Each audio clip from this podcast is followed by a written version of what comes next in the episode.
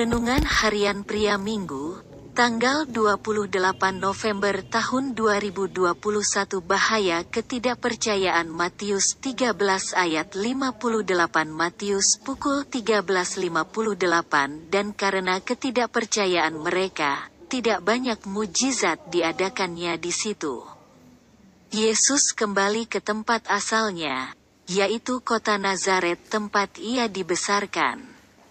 Pada awalnya mereka yang ada di rumah ibadat takjub dengan pengajaran Yesus.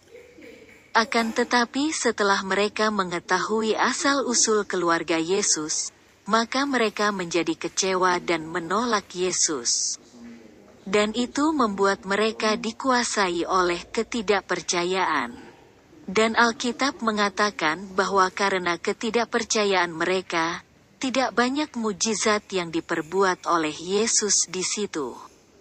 Padahal di kota-kota lainnya Yesus banyak melakukan perbuatan-perbuatan ajaib.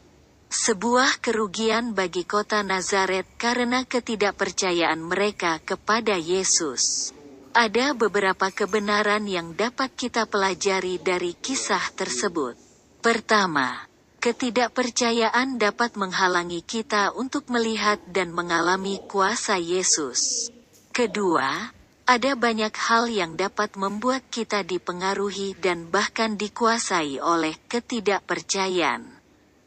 Dan ketika kita mengizinkan apa pun dan siapa pun membuat kita tidak percaya kepada Yesus dan firman-Nya, maka kita tidak akan melihat dan mengalami perbuatan-perbuatan Yesus yang ajaib itu terjadi di dalam kehidupan kita.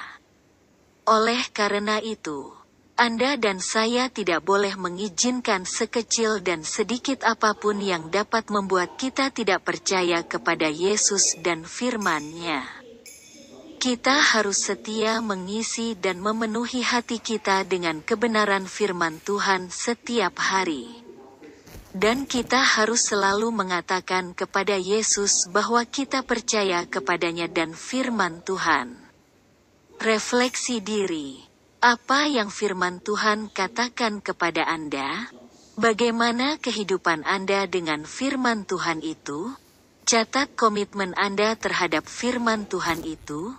Doakan komitmen Anda itu, pengakuan imanku. Dengan pertolongan Tuhan saya mengisi hati saya dengan kebenaran firman Tuhan dan percaya kepadanya.